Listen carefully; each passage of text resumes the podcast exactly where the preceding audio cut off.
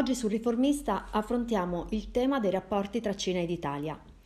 La questione 5G, infatti, è tutt'altro che banale e ci impone una riflessione che temo non sia mai stata, mai avvenuta a livello di governo e certo non c'è mai stata a livello parlamentare, su quale posizionamento internazionale stia assumendo l'Italia da quando c'è il Movimento 5 Stelle alla cabina di comando e con quali conseguenze per la nostra economia. Dopo il memorandum con la Cina per la via della seta, voluto dal primo governo Conte, l'Italia ha visto diminuire le esportazioni verso la Cina dell'1,4% rispetto allo stesso periodo del 2018, da gennaio ad ottobre. Al contrario, le importazioni di merce cinese in Italia sono lievitate di quasi il 5%. Nel 2019 il nostro saldo commerciale con Pechino è in rosso per 16,5 miliardi di euro. 16 miliardi e mezzo di ricchezza prodotta da noi adesso arricchiscono le casse del paese guidato da Xi Jinping.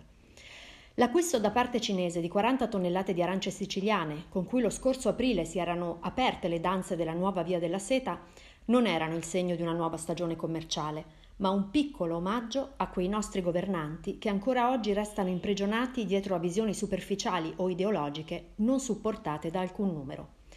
Se il Movimento 5 Stelle non vuole saperne di riconsiderare l'accordo con Pechino, a proposito, solo il governo Conte in Europa ha firmato questo memorandum, sempre il Movimento 5 Stelle, per voce del sottosegretario di Stato Manlio Di Stefano, vuole mettere in discussione l'accordo di libero scambio con il Canada.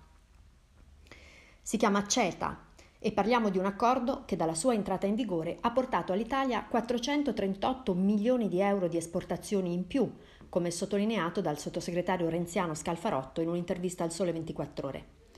Al netto della diatriba tra i due sottosegretari, il tema non risulta di difficile comprensione anche ai meno avvezzi alla matematica. Con la Cina perdiamo 16 miliardi e mezzo, con il Canada ci siamo messi in tasca 438 milioni di euro, IVA inclusa.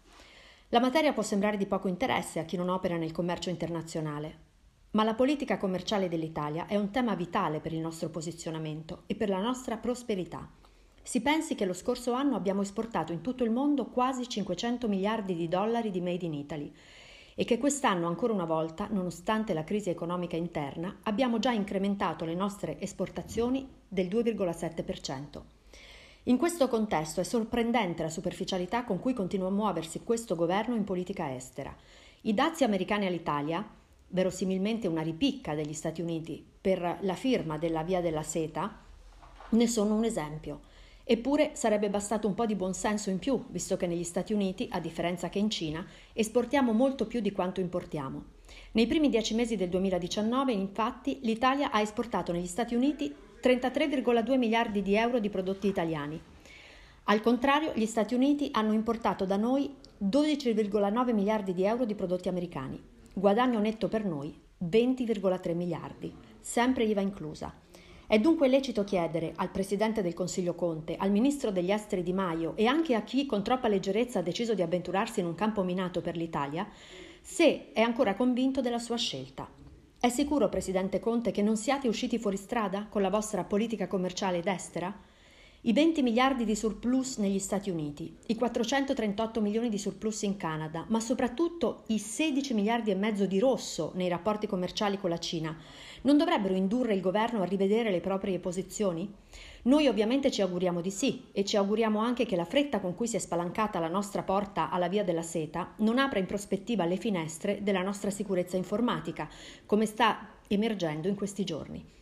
Quando si è alla guida di un paese che produce quasi 500 miliardi di dollari di esportazioni, è meglio non correre troppo, esattamente come con le tecnologie come il 5G. Se il costo per svilupparle è di mettere anche minimamente a rischio la sicurezza dei dati dei nostri cittadini e la sicurezza della Repubblica, allora è meglio evitare di correre rischi, anche perché, se per non correrli ci dovessimo accontentare delle vostre rassicurazioni all'insegna degli anni bellissimi e delle vie della seta, non so dove andremo a sbattere, forse contro una scia chimica.